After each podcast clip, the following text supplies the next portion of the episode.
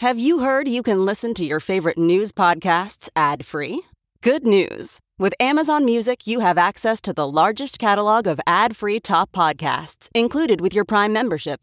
To start listening, download the Amazon Music app for free or go to amazon.com slash ad free news podcasts. That's amazon.com slash ad free news podcasts to catch up on the latest episodes without the ads. It is our first episode. We're going to be talking about how Trump might have just sunk his own reelection with his attacks on mail in voting, some major developments in the U.S. Senate races, and my interview with Joe Biden's chief of staff and the man responsible for overseeing the U.S. response to the last outbreak during the Obama administration, Ron Klain. I'm Brian Tyler Cohen, and you're listening to No Lie.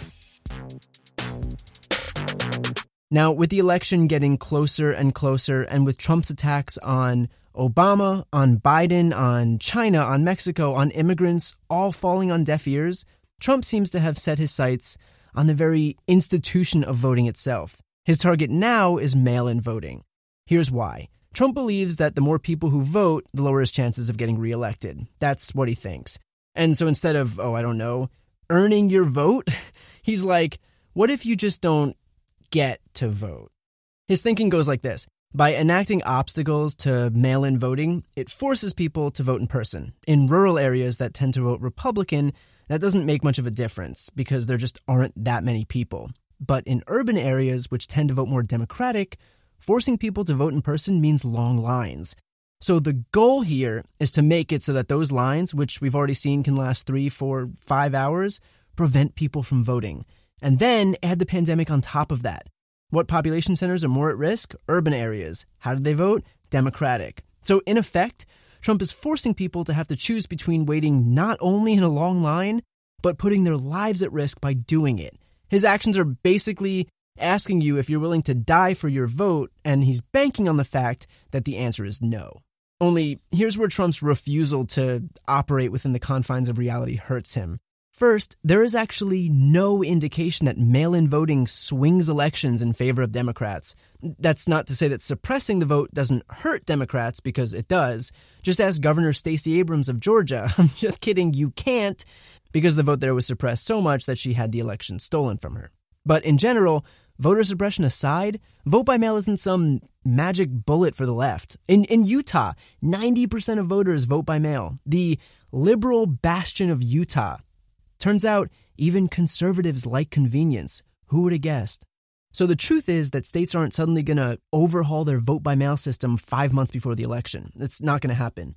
Plus, they wouldn't want it to happen anyway because it's a convenient and secure and popular system. And I get that this has become the latest boogeyman for the right overnight because some errant synapse fired in Trump's brain telling him that mail in voting was bad but it's not going anywhere. He's spending his energy trying to attack a system that simply isn't going to change overnight, or at least not before the election in November.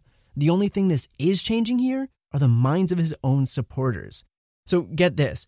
According to an article in the Philadelphia Inquirer, while many local and state GOP officials are obviously trying to encourage Republican voters to vote by mail during the pandemic, those voters aren't because they're listening to Trump in Pennsylvania, as of May 28th, about 1.3 million registered Democrats had requested mail ballots for the June 2nd primary, compared with 524,000 Republicans.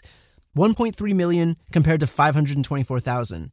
Republicans made just 29% of the requests, even though they represent 38% of registered voters in the state and they make up 45% of those registered with one of the two major parties.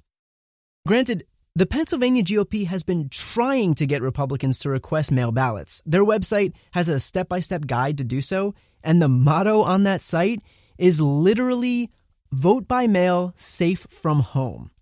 And yet, because of Trump's presidential decrees that were likely meant to block Democrats from voting, what's happening is that Republicans are refusing to vote by mail. So, in a state like Pennsylvania, a, a, a, key battleground state that Trump won by less than one percentage point in 2016, Trump has, in effect, eliminated a major avenue that his own voters use to vote. So he has to hope that every single person who would have voted by mail, from, from the convenience of their own home, taking a few minutes to fill out a ballot and stick it in the mailbox, he has to hope that every single one of them get in their cars, drive to the polls, wait online if there is one, and cast their ballots that way. That's what he's banking on. I'm I'm pretty bad at gambling, so don't bring me to Vegas with you, but if I had to bet here, those aren't odds I'd be willing to take. And in a state that Trump can't afford to lose any voters in, this is a move that seems to have completely backfired on him. And I know some people might be thinking, well, of course, less Republicans requested mail in ballots for the primary. They already know that Trump's going to be their nominee. Right. But by that same token, so do the Democrats. The nominee is Biden. So that doesn't explain the fact that more than double the number of Democrats requested ballots than Republicans. Clearly, the guy isn't going to stop mail in voting. He doesn't have the support, and, and thanks to the 10th Amendment to the Constitution, he also doesn't have that power. All he's done is undermined years of Republican efforts to give their own voters the ability to vote by mail, basically forcing them instead to take a trip to the polls. Not only that, but risking lives in the process because of the virus. It is so self defeating that I can't even wrap my head around it. By the way, you know he's getting desperate when when this is his justification. No, you have to go and you have to vote. Voting is a great thing. Voting, we would be the laughing stock of the world. That you have to vote because voting is a great thing. His rationale here is just that it's great. It's it's patriotic. Be a real American and go stand in line to vote. Even if that line is four hours long and once you get inside, half the machines are all broken. That's how you know you're a real American. Come on. Voting is voting. Your vote doesn't count more because you stood in line all night. You're not more of a patriot because you were the victim of purposeful voter suppression. Sorry, but you don't get to, to qualify people's Americanness by forcing them to endure obstacles to what should be our most fundamental right as Americans. Doesn't work that way. And I'll just say one more thing on this, on the topic of voting by mail being so awful and that is that Trump himself voted by mail in Florida's primary literally last month. His press secretary, Kayleigh McEnany, who's been outspoken parroting Trump's talking points about, about how dreadful voting by mail is, has herself voted by mail 11 times in the last 10 years. RNC chairwoman Ronna McDaniel Romney voted by mail in 2016, 2017, 2018, and 2020. Could you not find worse spokespeople for this initiative? This is like selecting Roy Moore to advocate for making malls safer for kids. But if that wasn't bad enough, on the subject of Trump voting in the Florida primary this month, he did so after changing his legal address from New York to Mar a Lago. But back in 1993, Trump signed a legal document, uh, a use agreement, that governs to this day how Mar a Lago is designated, and that is that it is a private club and not a single family residence. The title went to a corporate entity, and the deal made clear that no one could live permanently at the property. And even even members could only use the guest suites for a maximum of three times a year for no longer than seven days at a time, and they couldn't even be consecutive.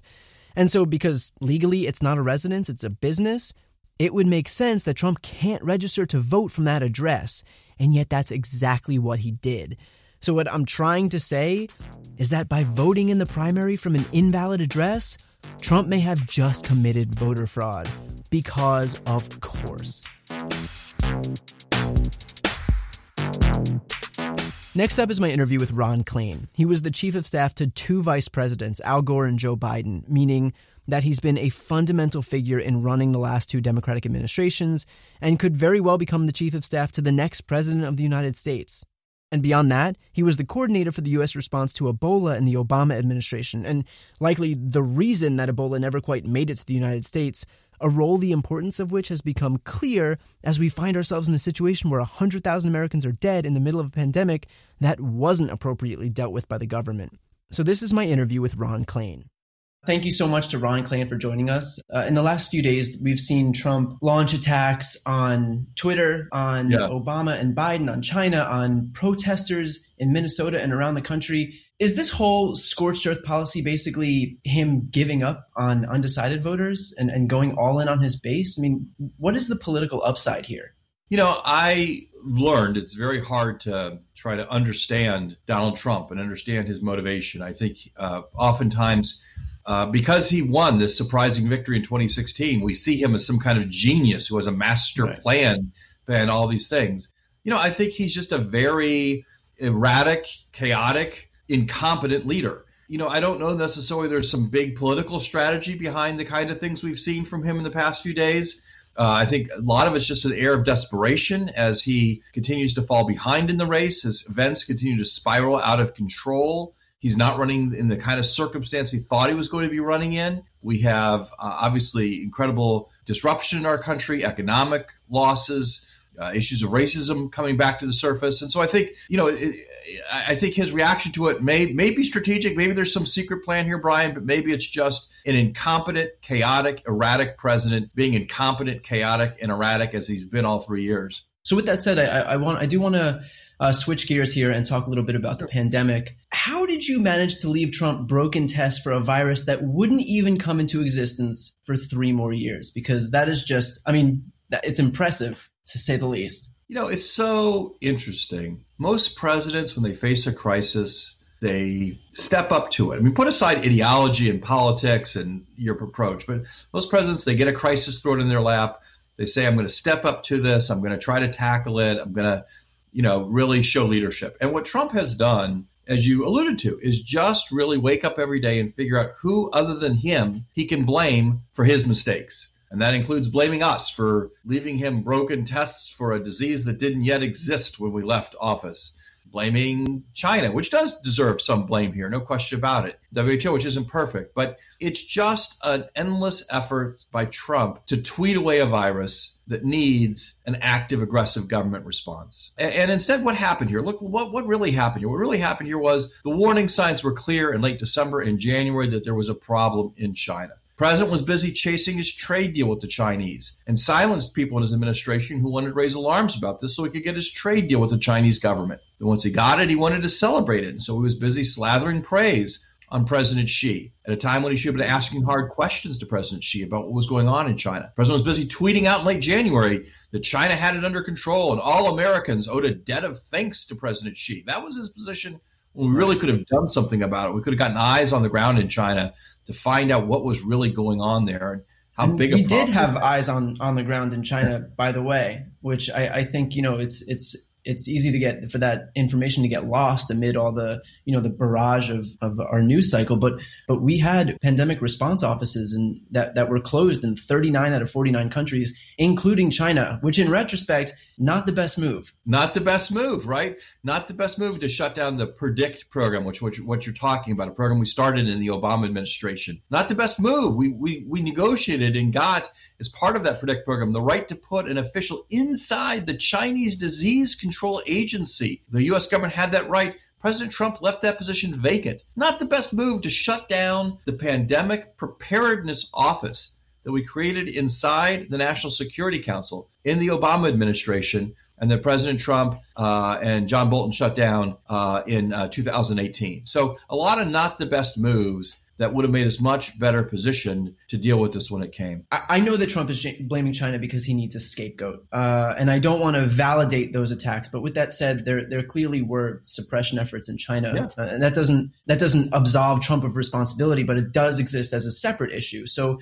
What do we do with regard to China from here? Is there punishment, retribution? Is this a, you just chalk it up to a learning experience? I think Brian, you're exactly right on this. We need to separate two issues. One, did China mislead? And did China cover up uh, what was going on here? Yes. And that's China's fault. I'm going to come back to that in a second. How come there are just hundreds of people dead in Korea, which is much closer to China, and over 100,000 people dead in the United States on the other side of the planet? How come there the disease is over in New Zealand, which again is much closer to China, and yet we're still in the midst of a raging pandemic here in the United States? So China did wrong things, and then President Trump blew the response. We should never let him use the first of those to absolve himself of blame for the second of those. I think he's under the impression that we that we live in a vacuum and we're the only country that experienced this. You know, he keeps on bragging about how many other countries in the world because he's trying to, you know, diffuse responsibility off of himself. He's saying, "Look, 184 other countries around the around the world have dealt with this same virus."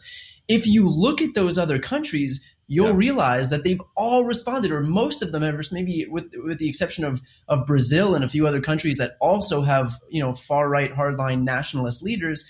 They've all responded well to this, so we don't live in a vacuum, and we we have the luxury, uh, relatively speaking, of being able to to point to countries like Germany, and New Zealand and Australia and uh, Canada, right, right, right next door. You know, countries all around the world, and and show how they've responded properly to this to this virus. No, I think that's right, Brian. And look, I, to go back to your China question, I do think we need to take strong measures uh, against China. I, you know, we need to, to really uh, demand clear answers and we need to figure out what the right response is. I think part of it also is increasing pressure on China to finally and completely give up these wet markets where these diseases can spread. It's not just COVID, where it's still not exactly clear where it came from. But we know the SARS virus started in a wet market in China. So I think that's one other area where we need to increase pressure on the Chinese to change their practices. And and there needs to be a, a tough reckoning on this. I'm absolutely for a tough reckoning on this. But that tough reckoning against China, which the whole world should be involved in imposing, uh, doesn't change the fact that our government, led by President Trump, badly bungled their response here, and there are a lot of Americans who are dead as a result. So the virus will still be here in January of 2021. So, what would a President Biden do on day one of taking office with regard to this pandemic? What what is the top priority? Yeah. So look, obviously part of it depends a little bit on exactly where we are in January of 2021, but I think there are two things that are really three things I should say that are really clear that would be top priorities from the start. The first is we still don't have a national testing strategy. You know, Brian, sometimes, you know, I talk about this people say, "Oh, you're criticizing testing, that's horrible, should have been fixed." But, you know, uh, why are you talking about January and February?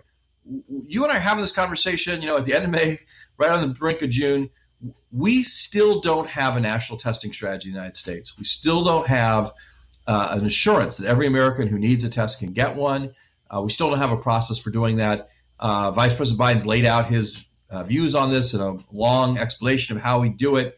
That's a very, very important thing. We also don't have a national contact tracing strategy.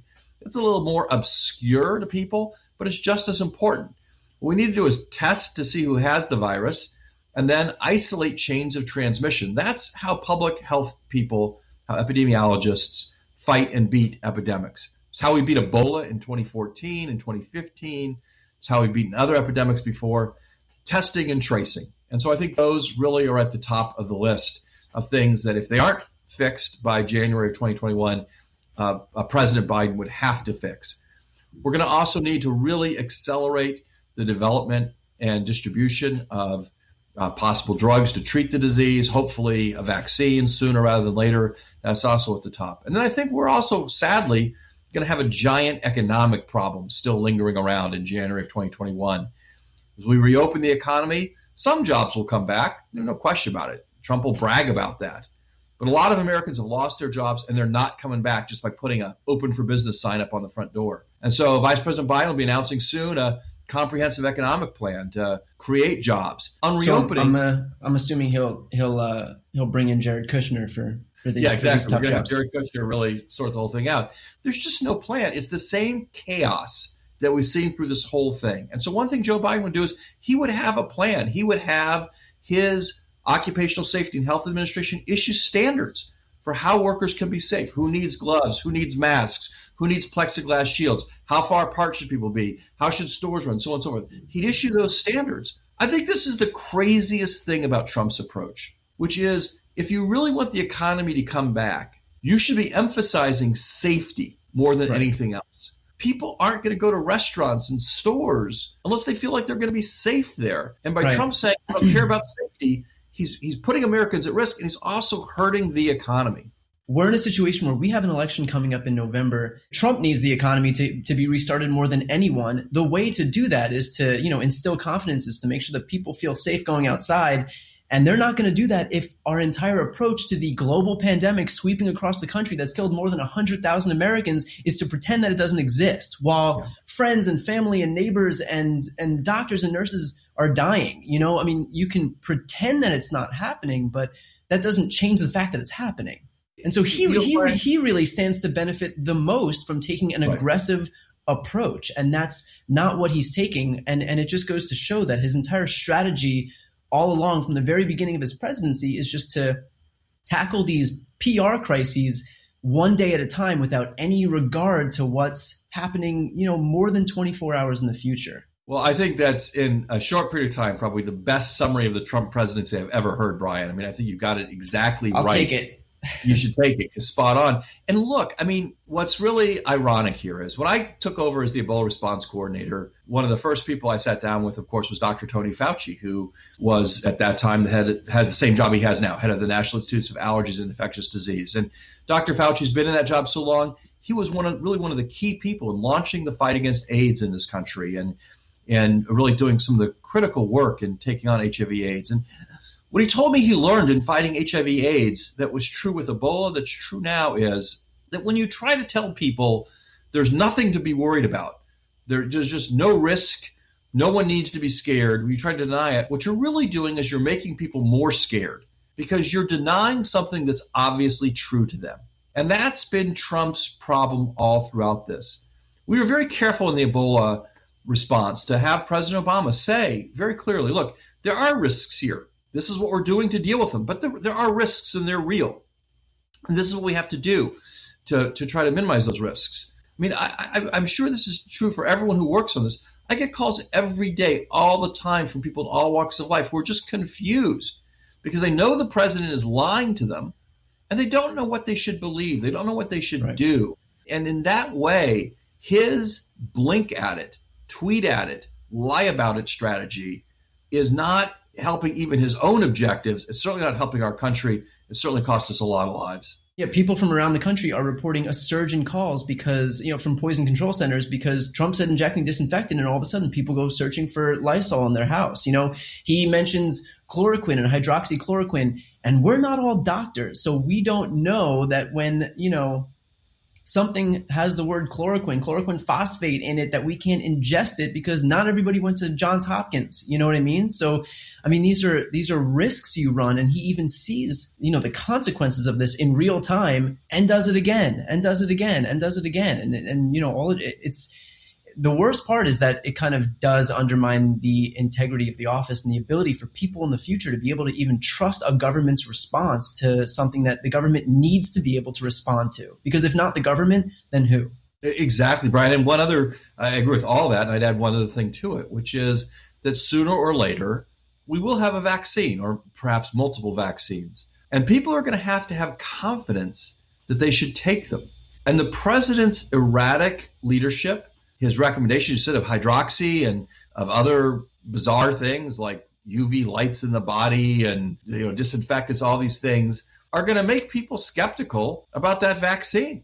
You know, like is it any better than anything else he's recommended? And here's the problem with that. I mean, aside from you've been through all the problems with people doing wrong things, but here's the other special problem with that. For a vaccine to work, it's not enough that you and I take it. We need almost everyone to take it your protection comes not just from you being vaccinated, it comes from your fellow citizens being vaccinated and having broad population immunity to the disease.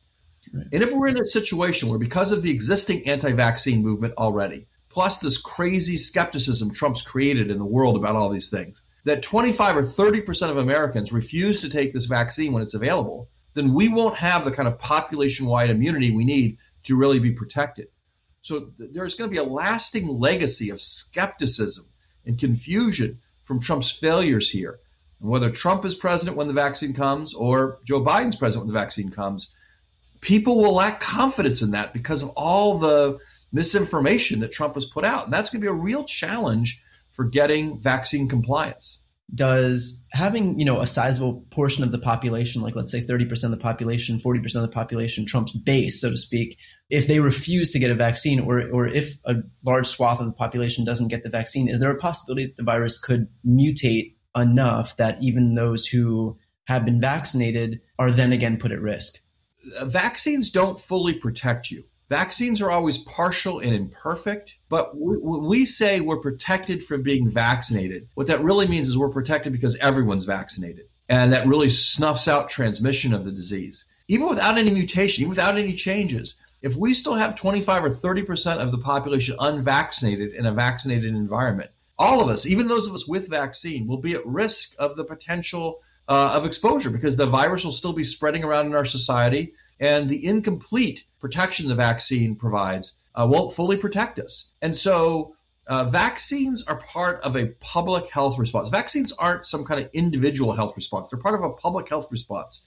They help snuff out a disease because they block transmission of the disease not just in you, but between you and other people, essentially, and the vaccine and the virus is spreading wildly, uh, then it's going to spread. We saw this uh, with measles in the particularly in 2017, uh, 2018, when we had uh, these incidents in local populations, people stopped getting immunized for the for, for measles because of these local vaccine resistances. It wasn't just the unimmunized that got measles. There were people who had taken uh, the precautions and still got measles. During Ebola, you you actually expressly opposed the travel ban, whereas that's the only move that Trump took. And in fact, it's May. We've been hearing about this same move since January. I mean, you can't yeah. you know you you can't go more than twelve minutes listening to Trump without him talking about the China ban. So, can you speak a little bit on that? Because these were, I mean, these approaches couldn't be more different. In kind of, if you know, if if if if you tried, which doesn't surprise me from well, from a Trump to an Obama administration. Yeah, so there are different situations. So, so with Ebola, we had a different circumstance, which was first there are very few travelers who came from West Africa to the United States, just a couple hundred a day. What we did, what we were able to do, uh, we put in place a system to track every single one of those people. So if you came to this country from West Africa, we identified you when you arrived in customs. We gave you a cell phone. We called you twice a day. We got your temperature twice a day. And we were able to identify every single one of those people. I got a report on my desk every day for every single traveler from West Africa who was in this country for the 21 days of possible exposure and their condition validating that we had uh, validated they did not have Ebola that day, twice a day, every day. That was the kind of complete control we had on this, right? Now, that worked for Ebola because with Ebola, until you have a fever, you aren't infectious. So we were able to have that system. Now, why did we do that? We did that because it was important to keep travel going because we had to send people to West Africa to fight the disease. We had to send doctors and nurses and all kinds of people to West Africa to fight the disease because the way we were going to be safe in the US was by beating the disease over there. And so to, to have the planes go, they had to go both ways. We had to have travelers both ways. That's what we did. That was our approach. It was the right approach. Uh, it largely, it ultimately led to us helping with the people of West Africa themselves, helping to end the Ebola epidemic there, and protected the American people. We had a solid tracking program. What has Trump done instead? He acted, he, he likes to boast that he acted quickly on China travel restrictions uh, 45 other countries imposed Chinese travel restrictions before we did.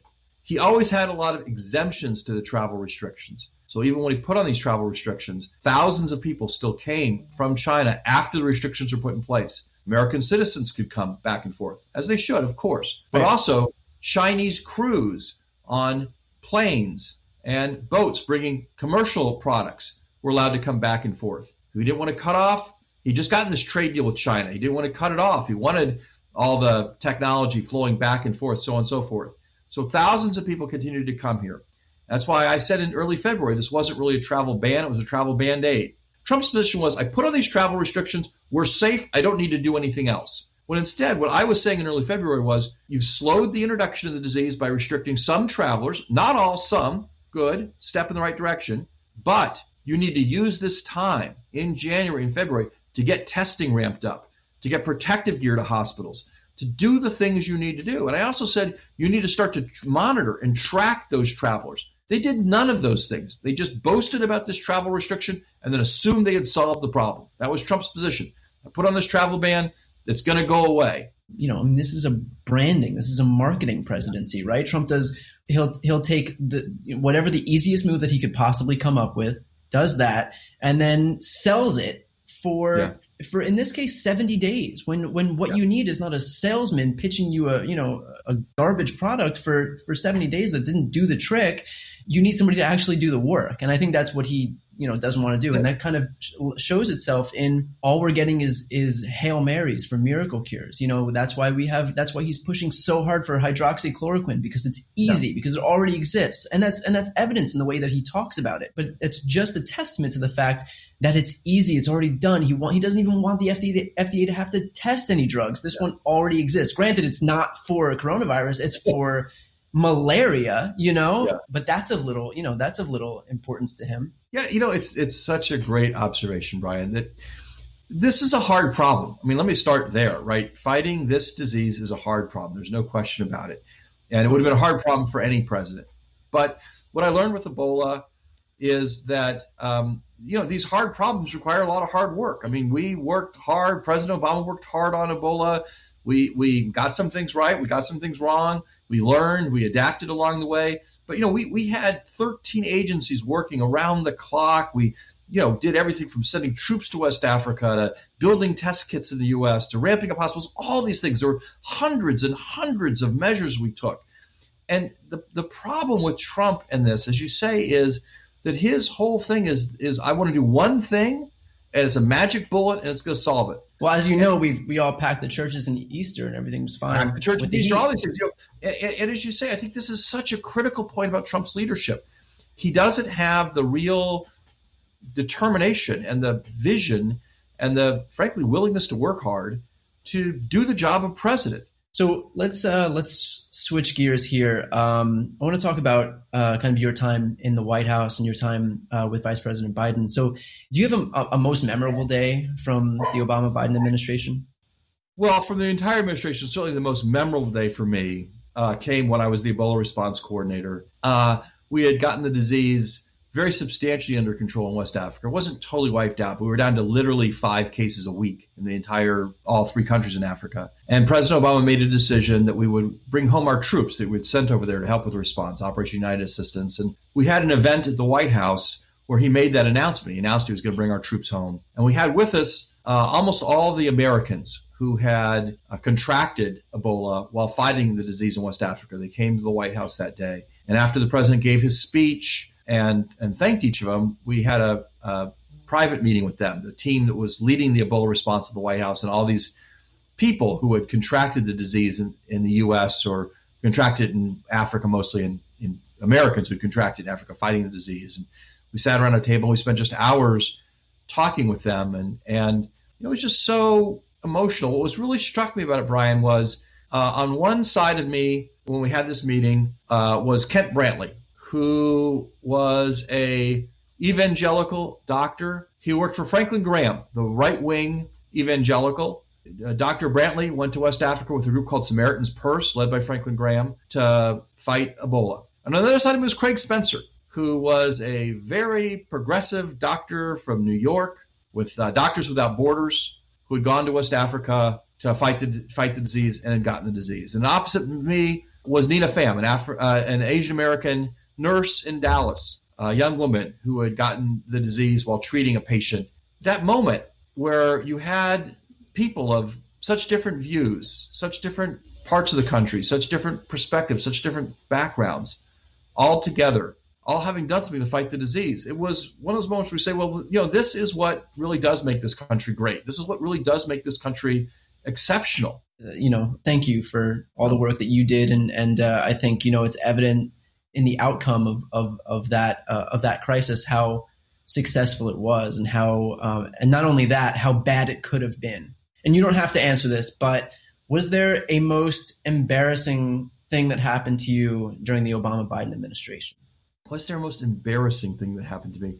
I, I don't I, you know I don't know if this exactly fits but I, I have uh, three kids and they're they're pretty grown up. Uh, and time with them is really special and hard to get. It's hard to get everyone together and so in March of 2010, we'd had a long planned family vacation and we wanted to take it. I mean, you know, it's just it's hard to find time to get three adult kids and they each had a significant other person in their lives and getting everyone together, it's just impossible. So we went and took the family vacation. And it just so happened it was exactly when the Affordable Care Act finally passed after having worked on it for a year and a half.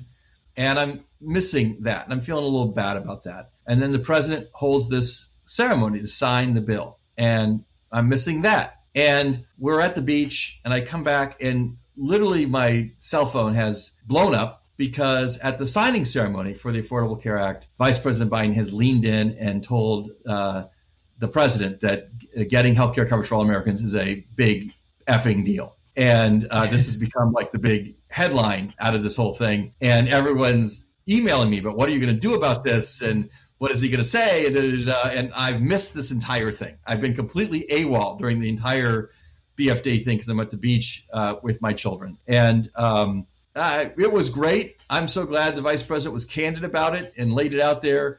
but I missed the whole thing. That's that's the truth of it. I missed the I missed it when he said it. I missed it when he responded to it.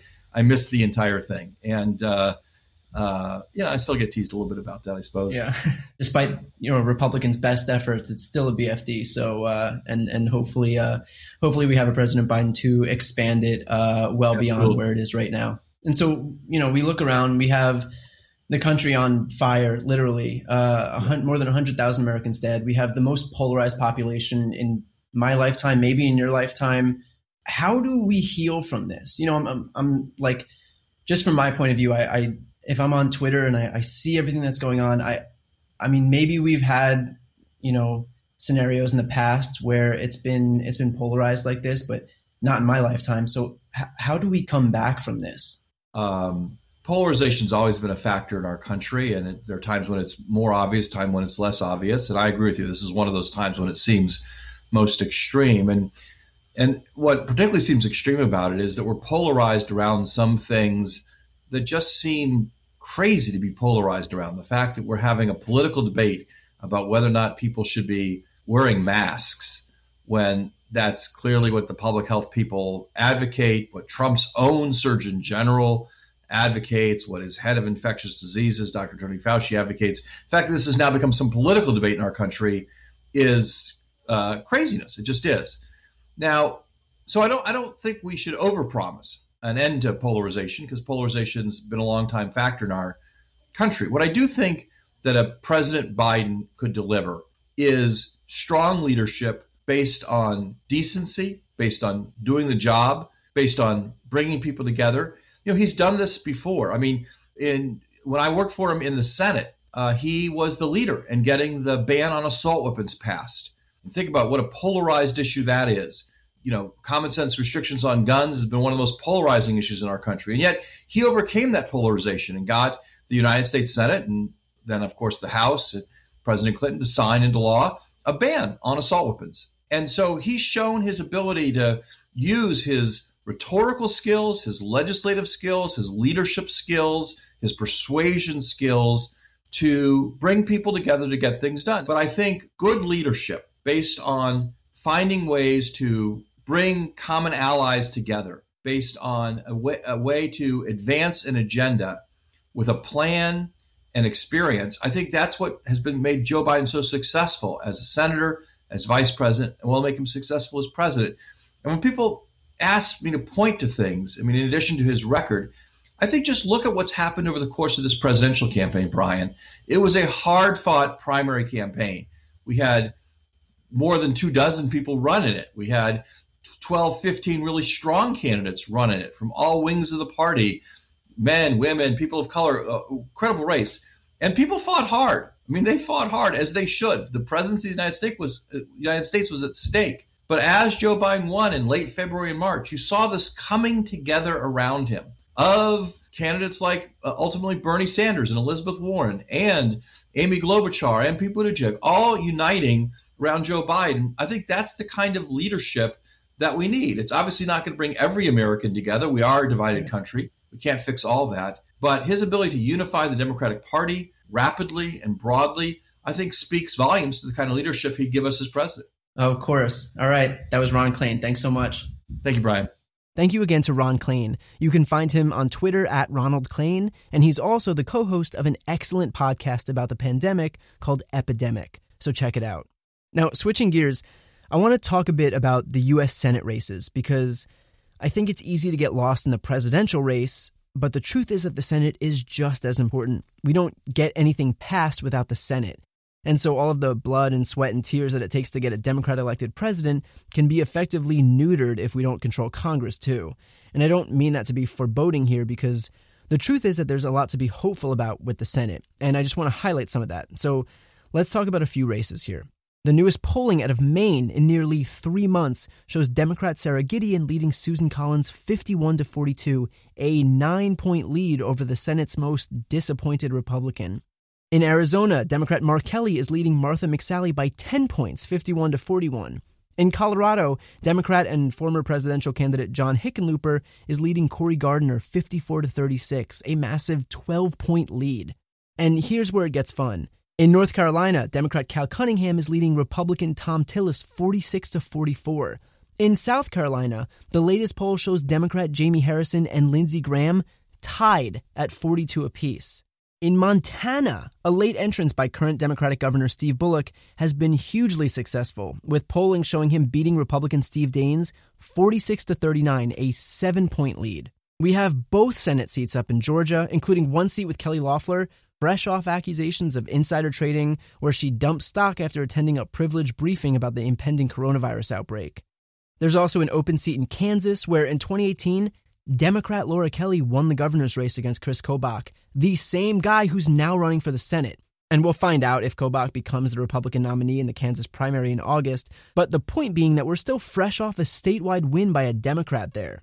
In Iowa, we don't have a Democratic nominee as of this recording, but the latest polling shows a theoretical race between Republican Senator Joni Ernst and Democrat Eddie Mauro tied at 42 apiece. Plus, Ernst's approval rating is underwater, and the latest Des Moines Register poll found that only 41% said they would definitely back her reelection. So, as it stands right now, the Senate is 53 to 47 in Republicans' favor. Assuming we lose Alabama, we'll need to flip four seats to tie if we have a Democratic president, and five to control the chamber outright, which, according to polling, is something we can do. And look, the the point here isn't that we've got anything in the bag so we can just sit back and relax. And of course, everything can change between now and November. The point is simply this we're in these races. And I think it's important to get some positive reinforcement from time to time because we're Democrats and we get used to the fact that good things don't happen, but they can happen here. The takeaway here is to stay activated, stay engaged and energized and fighting because we can win in Arizona. We can win in Maine. We can win in Colorado and North Carolina. We can win in Montana. We're in the race in South Carolina and Iowa and Georgia. So if you have a parent or niece or nephew or child or friend who lives in one of those places and doesn't vote, call them up. Get one person registered. The fact is that anyone listening to this is likely already voting, but we can't just leave the organizing to everyone else. So find one person, just just one, and help them get registered to vote.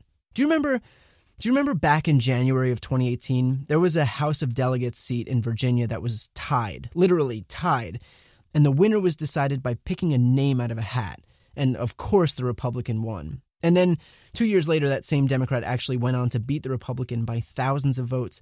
But the point here is that while encouraging a single person to register may not seem like the Herculean task that the moment calls for, sometimes one more vote is all that it takes. That's all for this week. I hope you enjoyed this podcast. And if you did, help me out and share this link on your social media channels. If you're listening on Apple Podcasts, please leave me a five star rating and feel free to write a review. And as always, you can message me on social media with any feedback. Thank you and stay safe. You've been listening to No Lie with Brian Tyler Cohen, produced by Sam Graber, music by Wellsy, and recorded in Los Angeles, California. If you like what you hear, please subscribe on your preferred podcast app and check out briantylercohen.com for links to all of my other channels.